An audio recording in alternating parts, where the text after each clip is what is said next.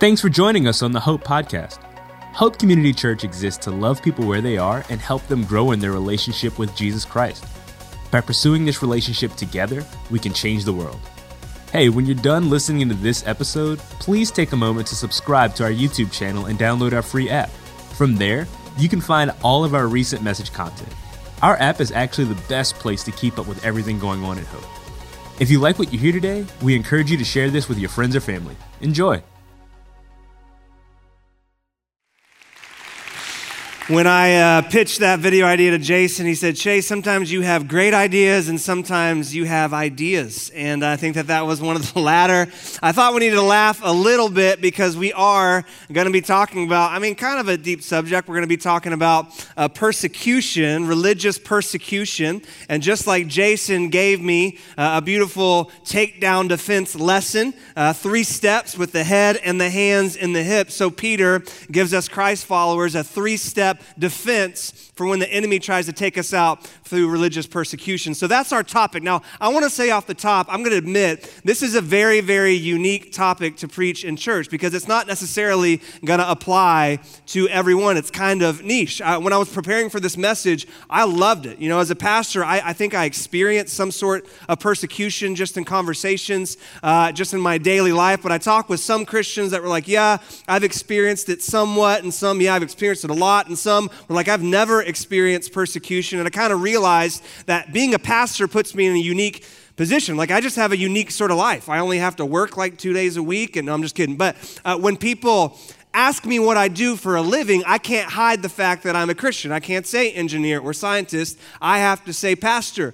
And when they say, What do you do for a living? and I say pastor, it's kind of like I say, I am the living embodiment of everything that you hate about Christianity. And so I have to, I have to, to, to navigate those conversations. But that's, that's not everyone. I just want to admit that off the top. Maybe you're here, you're watching online or at one of our campuses, and you are not yet a Christ follower. First, we're glad that you're here, but we realize that this is not going to apply to you automatically. But I still think that this weekend is going to be really, really good weekend for you because first off, you kind of get a sneak peek into what you might experience should you make the decision to follow Jesus. And we really hope that you do one day. And that's one of the best decisions you can ever make. Making the decision to follow Christ, the, the life of a disciple, it's filled with joy, it's filled with purpose, um, it is filled with freedom, it's filled with peace, but it's not always sunshine and roses and glitter and dolphins. I don't know what dolphins, I don't know why I said that, but it's not, it's, it comes with a cost sometimes. And you should know that going in. I also think that this sermon uh, might serve a secondary purpose. It might have a side effect that's kind of unintended. I hope that it happens because you're going to hear biblically how we are supposed to handle persecution. And you're going to kind of file that away in your brain. Then you're going to leave this church setting and you're going to see other Christians out in the community or on social media, and you're going to see how they respond to critique and how they respond to persecution. And it might be the exact opposite way of what the Bible commands us to do. And I hope in that moment, there's a light bulb moment that goes off where you go, oh, not every card carrying member of the American church is an exemplary Christ follower. And maybe you should not base your views of an entire religion on just that guy, okay? So I think that this weekend is going to be good for you. And maybe um, if you are a Christ follower and you've never experienced persecution, that's a little weird for me to hear, but I think that it's possible. Like you could live in certain places in the country or even in the city where you hang out with just Christians all the time. Maybe you work at a Christian school. I think that's possible. I, I would encourage you to get some more friends, but I think maybe um, if you would say you're a Christ follower, you've never experienced persecution, it might be because you have too private of a faith. And I think that that's kind of normal. I think the statistics is that the average Christian uh, talks publicly about Jesus maybe three to four times every year. So maybe you haven't experienced persecution because no one knows that you're a Christ follower. Or maybe people do know that you're a Christian, but you've just distanced yourself so far from biblical Christianity and have dropped all the offensive parts that your life really doesn't look any different from those that would not proclaim to follow Jesus. And if that's you, first I want to say, hey, that's okay. We're glad that you're here as well. But I think that as you spend time in Christianity, as Jesus becomes more real to you, as his truth uh, becomes more real and precious to you, and you begin to take steps into the bold, the courageous, the, the life on mission that He has called you to, you'll need the lessons that Peter gives us. You'll experience this type of persecution eventually. And then maybe, you know, I believe that God gives us a word in season and out of season, that He can give us a lesson that we don't automatically have to use on Monday. I listened to a whole lot of sermons on marriage before I was married, and I was thankful for it. So maybe just take some good notes, uh, laugh at all my jokes, make me feel good, stick that in your back pocket, and uh, file that for later time. Uh, so even though it might not apply to every single one of us in the room right now or watching online, that doesn't mean that there aren't millions of our brothers and sisters in Jesus all across the globe that don't face violent persecution on a daily basis, because that's also a reality. I think uh, by historical records, um, the closest number that we can, the most conservative number we have is that over the past 2,000 years, 3.6 million Christ followers have been martyred because of their faith.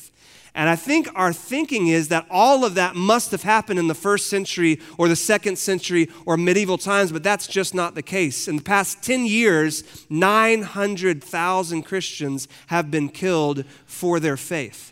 That's down from 1.2 million martyrs between 2000 and 2010. Now, most of this happens underneath authoritarian regimes. A lot of it's happening as terrorist attacks against Christians in Nigeria and West Africa. But just because we don't experience it doesn't mean that, that the daily reality of possibly losing your life for your faith doesn't affect our brothers and sisters. So, so that's a reality, and I don't want to downplay that this weekend. I don't want to minimize the horrible persecution that many people are facing, but I also don't want to apply these verses to us. Just because they're facing it to a much worse degree doesn't mean that we can't apply these verses to our own lives. I, have experienced persecution. The first time I actually really did. Um, in a black and white way is when we were in Asheville, probably 2016. We started the church in 2015, and I was at a fundraiser uh, for a nonprofit uh, group that gave legal services to those who can't afford it. And so I sat down at a table with some good grub, and I sat with these three guys, and we were talking about the nonprofit and talking about all the good work that they did. And then the topic came up of what do you do for a living? And so this guy said, Hey, I'm a, I'm a, uh, I'm a politician. I'm on the, the city council. I'm a businessman. This guy was a lawyer. And then, of course, what did I have to say? I said, I'm a pastor. And he said, Oh, like of, of the Universal Unitarian Church next door? And I said, No, actually, evangelical Baptist church uh, downtown. And they looked at each other and talked for a little while. And then they, they got up and they changed tables and they would not speak to me for the rest of the moment. Now, that was the first time I really experienced like public, just social awkwardness because of my job, but it wouldn't be the last time. In fact, it was really hard to rent certain facilities in downtown Asheville because they would rent them to coffee shops, they would rent them to bookstores, but they would not rent them to churches. And it's not just me. I've talked with medical students who have um, been denied places in residencies because of their pro life views. I've talked to university or college students that are just outright mocked by professors in class, in public, on a regular basis. I've talked to a lot of people in our congregation that have a sibling or have an in law or who have a family member that are openly hostile to Christianity, and it just makes beach trips and Thanksgiving days and Christmas days just really awkward and confrontational and stressful. See, persecution doesn't have to mean a violent attack. Persecution is also things like being mocked, being misunderstood, being assigned intentions that you don't have, being labeled, being avoided, being passed over, being brushed aside, or being shamed. How many of you guys have experienced something like that by virtue of your faith? Yeah, a lot of us, okay?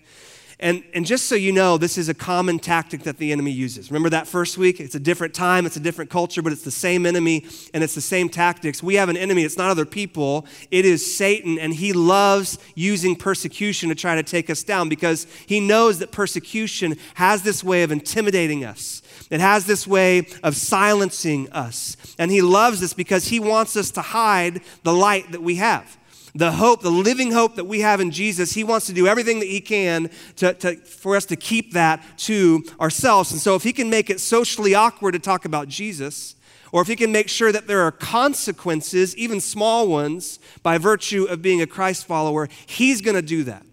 But what we're going to see this week is that God is in the business of taking things that the enemy means for evil and using them for our good and for his glory. So uh, let me kind of set up the scene here. There's actually way too many verses on persecution for us to go through. It's Peter's favorite topic in this book. I think I know why. I'll talk about that at the end. Um, it's about a quarter of the whole book is about persecution. But first thing that Peter does is he makes sure that his readers understand he's talking about persecution. He's not talking about punishment.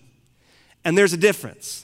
See, punishment is when you do something bad or you do something wrong and you have to pay consequences. Persecution is just consequences that you go through by virtue of being a Christ follower. He says this in chapter 2 For what credit is it if when you sin and are beaten for it, you endure? But if when you do good and suffer for it, you endure, this is a gracious thing in the sight of God. Or he says in chapter 4, But let, you're going to suffer, but let none of you suffer as a murderer or a thief or an evildoer or a meddler.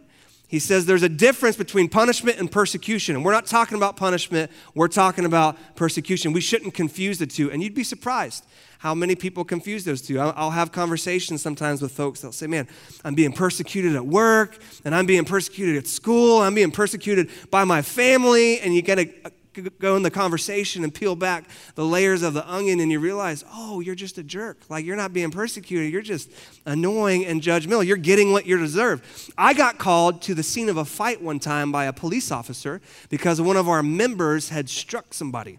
And so I go down to this park and I don't know what's going on. And I talked to the police officer. He said, I need to call you because this dude that goes to your church hit this old lady. And I was like, what in the world's going on? So I go to this dude. I'm like, tell me the story. He's like, I'm being persecuted. I'm being persecuted. I'm like, what are you talking about? That's not what the police officer said. And he said, no, no, no. They were saying Christian this and Christian that and Mother Mary this and Mother Mary that. And I'm like, dude, your name's Christian. And the old lady you hit's named Mary, and that's her son that's yelling at you. No laughs at all? Okay, no. That story didn't really happen, okay? No, our members have never struck old ladies. I'll strike that from the next service. Golly, tough crowd. But no, you get the point, right? Just because you're suffering and happen to be a Christian doesn't mean that it's necessarily persecution. My granddad used to say, just because a cat has kittens in the oven, it don't make them biscuits, okay? So Peter says, don't be a jerk. So with that out of the way, uh, Peter starts to teach us how we should think about and handle real persecution. There's three sections, chapter 2, chapter 3, chapter 4. You can talk about them in your small groups. And I love the way he starts one of these sections. It is so comical at first glance, but then kind of just really profound and mature when you think about it. He says this in chapter 3, verse 13. He says, Who is there to harm you if you are zealous for what is good? He says, If you're trying to do good, who in the world is going to try to stop you? Like, if you want to do good things, who in the world is going to persecute you? And you're like, Peter, did you watch Jesus get beaten and crucified for doing good? Like Peter, you're the dude who, who got beaten and jailed not once, but multiple times. I'm sure that when his leaders read this letter and they got to this point, they're a little confused. They're like, does he want a list? Because we can give him a list. There's lots of people that want to hurt me for doing good. But I just love Peter's optimism. Like he's experienced persecution and he hasn't lost his faith in humanity. This is a very, very healthy mindset to have because Peter knows that once you experience persecution once, it's really, really easy to get cold feet and not to attempt and not to try things and not to go out on mission like Jesus calls you to do. So that's, that's a really good mindset that we should have. Who is there to harm you for doing good? Just assume that persecution is not around every corner. But he does acknowledge that sometimes you will be persecuted even for doing good. So, what do you do? What's the plan? What do you do when the enemy is trying to take you out with persecution? Well, the first step is to endure. To endure. Everyone say endure. Good. Apex, give me a big endure. Awesome. He says this in chapter 2 For this is a gracious thing when mindful of God, one endures sorrow while suffering unjustly. For what credit is it if when you sin and are beaten for it, you endure? But when you do good and suffer for it, you endure. This is a gracious thing in the sight of God. For to this you have been called. The word endure literally means to stand up under, to bear the weight of, to not be bent over or bowed down because of the weight of, to patiently suffer through. And man, this is so counterculture. This is the opposite of what we want to do. Whenever we experience discomfort or something unpleasant, our natural inclination is to do what? To run away, to get out of it, to avoid it, to fight back. We naturally want to escape, not endure. But Peter tells us that in those moments of persecution, that moment where your teacher is mocking you in public, in that moment where that coworker is judging you or, or spreading gossip about you, in that moment where that family member is just going after you for your beliefs, he says, don't run out of the room. He says, don't avoid that environment. Don't put in a request to change departments just yet. Just endure. Endure. Jesus talks about this a lot. It actually comes up in his parable of the sowers. Remember when the farmer sows seeds on different um, surfaces? He says this As for what was sown on rocky ground, this is the one who hears the word and immediately receives it with joy, yet he has no root in himself, but endures for a while. And when tribulation or persecution arises on account of the word, he immediately falls away. Jesus says you got to be on your guard. Satan wants to use persecution to stop you from enduring. But what Jesus says and Peter says is don't give in. Don't bow down. Don't let them silence you. Don't allow them to make you hide the light that you have or the hope that you have. Don't back down, endure. Now, we have to pause for just a moment because we don't want to take this to the extreme. I want to point out first, Peter is specifically talking about religious persecution. He's not talking about things like racism. That's handled differently. You can read Galatians, you can read in the Old Testament. There's a whole different set uh, of, of principles for that. But he also doesn't want us to take it to the full extreme where he, he doesn't want us just to rush into harm's way on purpose. He doesn't want us to seek out suffering or just to rush into danger whenever we see it. Like, we don't want to go to that extreme. If you're in Nigeria and someone calls you and says, hey, there's two Boko Haram guys in your, in your home and they have machetes and they want to take your life, what Peter would not encourage you to do is say, okay, great, I need to endure it. Let me get in my car and head to my house. Like, I would encourage you not to do that. So it doesn't mean you purposefully walk into danger that you're not wise. In the Bible, what we see is it's kind of a gray area. Sometimes people endure some pretty horrific persecution, and sometimes they escape it. Sometimes they flee. It's a both and. Sometimes Paul preaches, and the mob just gets stirred up, and he just stays put and he takes the beating and he takes the mocking and he takes the jail time. Sometimes he preaches and the crowds get stirred up and the authorities start looking for him and he lets his friends put him in a basket and let him outside the city walls. See, it's not as black and white as we would want. Even Jesus' words about this are both and when he talks about the end times. In Matthew chapter 10, he says, Brother will deliver brother over to death, and the father his child, and children will rise against parents and have them put to death, and you will be hated by all for my name's sake. But the one who endures to the end will be saved. But in the very next verse, he says, When they persecute you in one town, flee to the next. For truly I say to you, you will not have gone through all the towns of Israel before the Son of Man comes. And so it's not black and white, it's kind of a choice. And I think it really depends on the Spirit.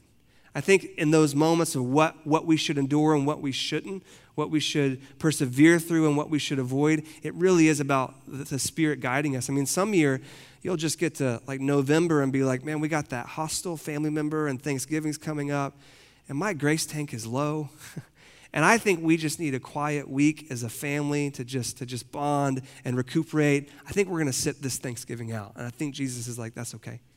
But then maybe December comes around and you're like, man, I've just been praying for that family member. I think God's going to do something in their life. And as weird and as stressful and as awkward as it's going to be, I think we should go. I think we should go into that situation. I think Jesus would be pleased with that as well. So it's not black and white, but what we do see in black and white is that whenever someone decides to endure persecution, God always uses it in a huge way. Uh, there's a story in the first few chapters of Acts where Peter, the dude who wrote this book, is walking into the temple with John. They see a paralyzed man. They say, Get up and walk. And he walks. The crowds start going crazy. Um, so the Sanhedrin, the high priest, the, the, the, the religious leaders arrest Peter and John and they bring him into a private meeting. Now, if Peter and John would have seen the high priest coming, and would have sought to avoid it, like spraying with pepper spray and hopped in an Uber and got out of there, then they never would have had the chance to have a closed door meeting with the high priest. See, but because they endured, God used that. The same is true of Paul. When Paul was going to Rome near the end of his life, he knew that he would be imprisoned. He could have stayed out of Rome and stayed out of persecution, but instead, he got on a boat, he pulled up to the dock, he was immediately arrested. But the arrest situation was pretty cool. He was actually chained to a guard 24 hours a day, and they traded off in shifts. And Paul was like, This is awesome.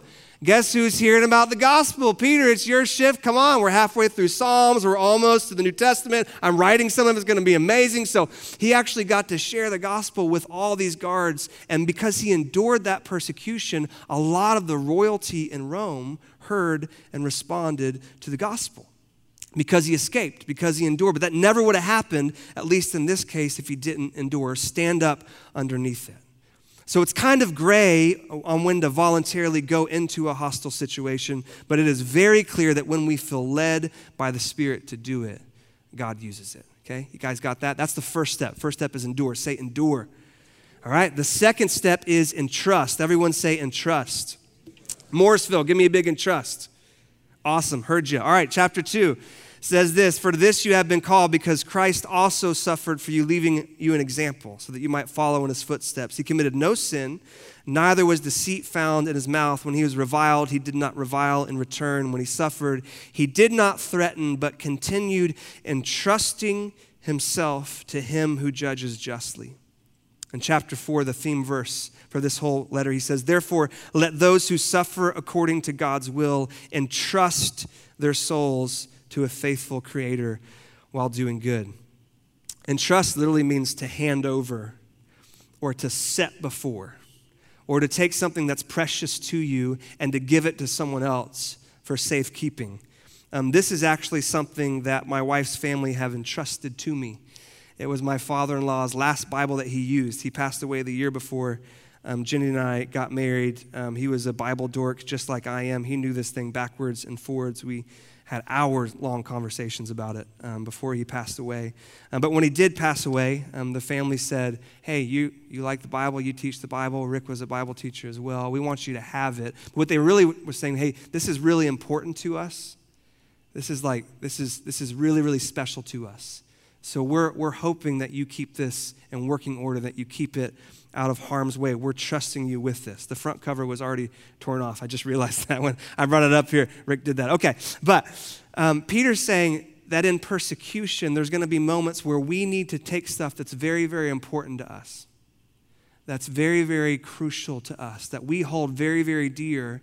And in persecution, there's going to be moments where we have to take those things and we have to set them in the lap of God. We say, God, I can't keep this safe. I need you to keep this safe. What do I mean? Well, like as a college student, when your professors may be mocking you in class, what you probably in that moment desperately want is for the other students to not be tricked, to have a proper view of the Bible truths that your professor is kind of twisting.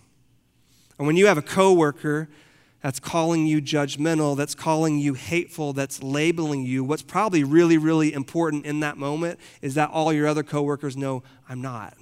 I'm really, really not or when you find out that someone's spreading gossip or lies about you behind your back, that is one of the hardest things to hear. That's one of the hardest things to go through.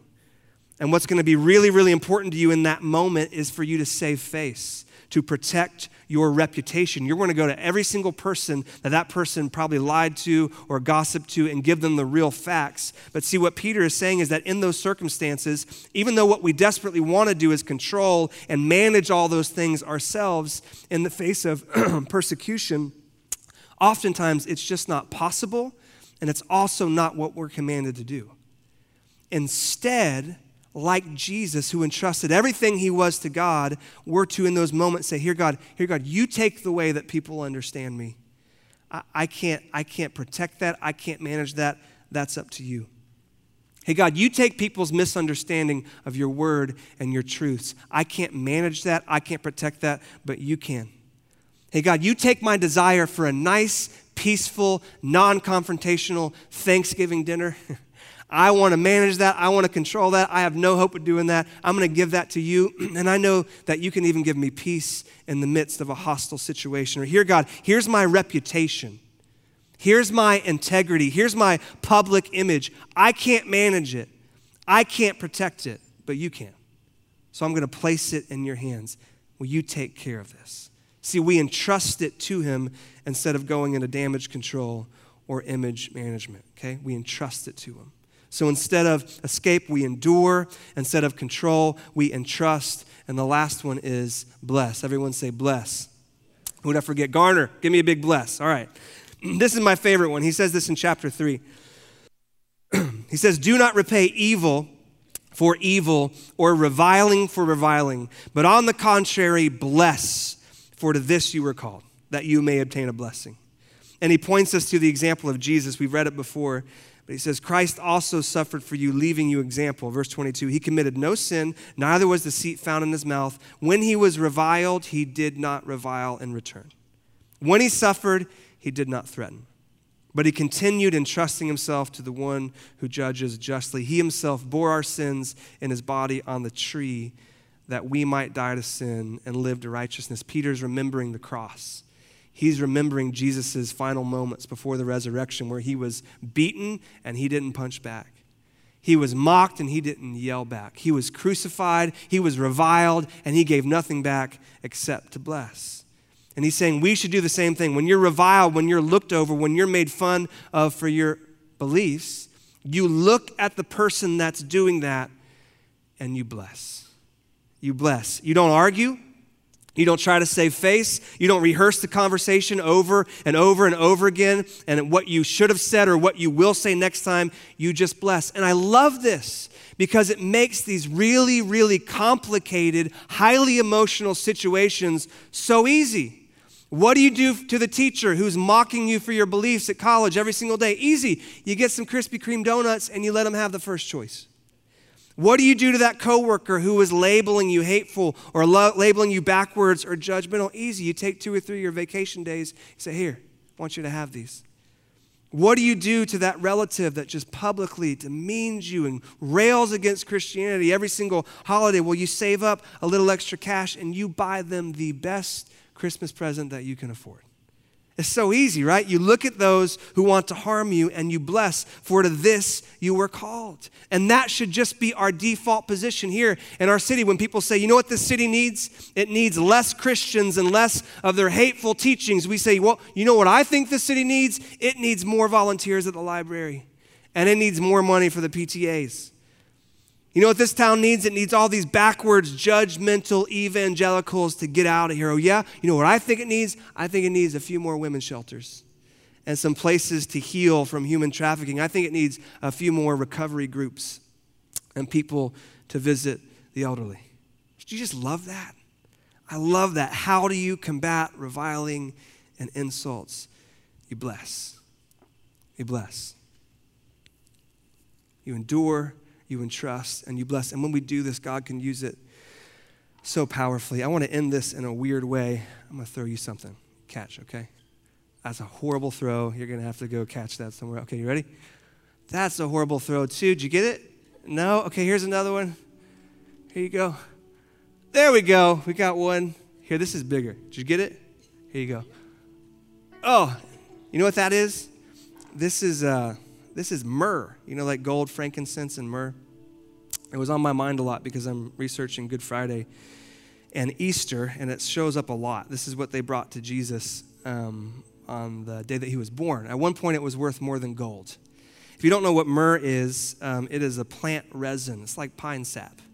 And uh, you get it um, from cutting into thorn bushes or trees in a very specific region at a very specific time of the year. And these trees don't like to grow hardly anywhere else. That's why it's so rare and it's so expensive. And um, in fact, this is, uh, it also has a pain relieving quality.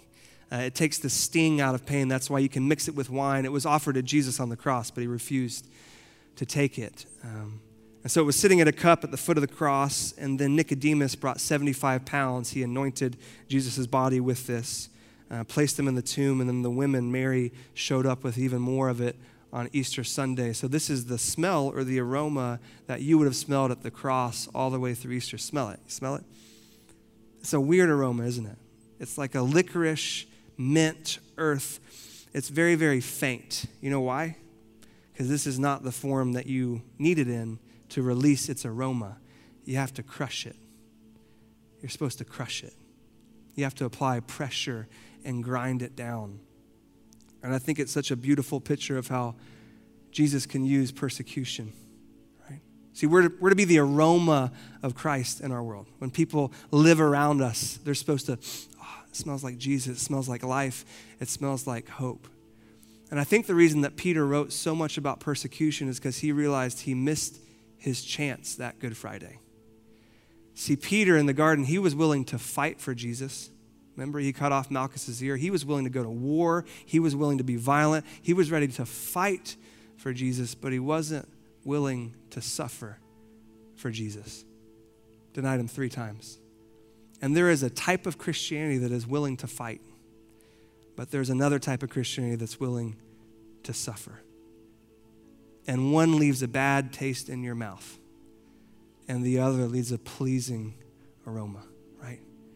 And I think if more Christians would lay down the sword and endure and entrust and bless and be ground down a little bit and let Jesus kind of put that pressure on us through persecution, we would smell a whole lot better in this world.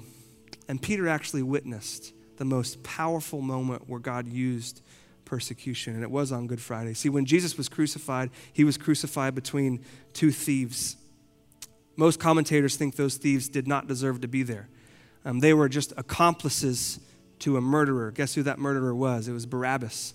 It was, the, it was the, the murderer that the crowd said, let go instead of Jesus. So when they were hanging on that cross, they hated it because they didn't deserve to be there. Um, the pain was so immense. Most people hanging on a cross would just be in a violent rage until they died because the pain was so much, and the crosses were actually at a, a, big crossroads. There's hundreds of people walking by, and so people on the cross would just yell, and they would cuss, and they would spit, and they would do everything they can, just lashing out in violence towards all these people because of the pain that they were undergoing. Well, in the midst of all of this, here comes this Jewish rabbi that lays down on the cross voluntarily and gives him one hand, gives him the other, gives him his feet, doesn't protest, doesn't yell. And then when he's hoisted up between the two thieves, they start cussing at him. They start reviling him. They start mocking him. And they realize he's not mocking in return. He's not reviling in return. There's this peace. There's this rest. There's this steadiness. There's this endurance. And so one of these thieves just says, oh, enough with him and starts cussing out all these other people. But there's one thief where Jesus' actions through this persecution, it just grabs, grabs his attention. says he's not reviling.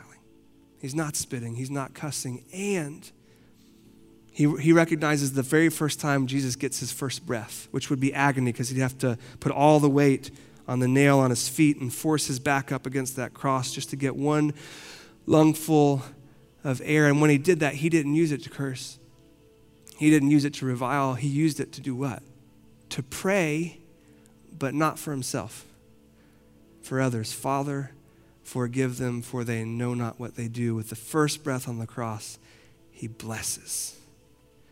And one of the thieves is just watching this with the smell of myrrh. And he notices his endurance, his trust, his perseverance, his blessing. And he says, This guy is something else. So he says, Will you remember me when you come into your kingdom? And Jesus said, Yeah, I'll do that. Today you'll be with me in paradise.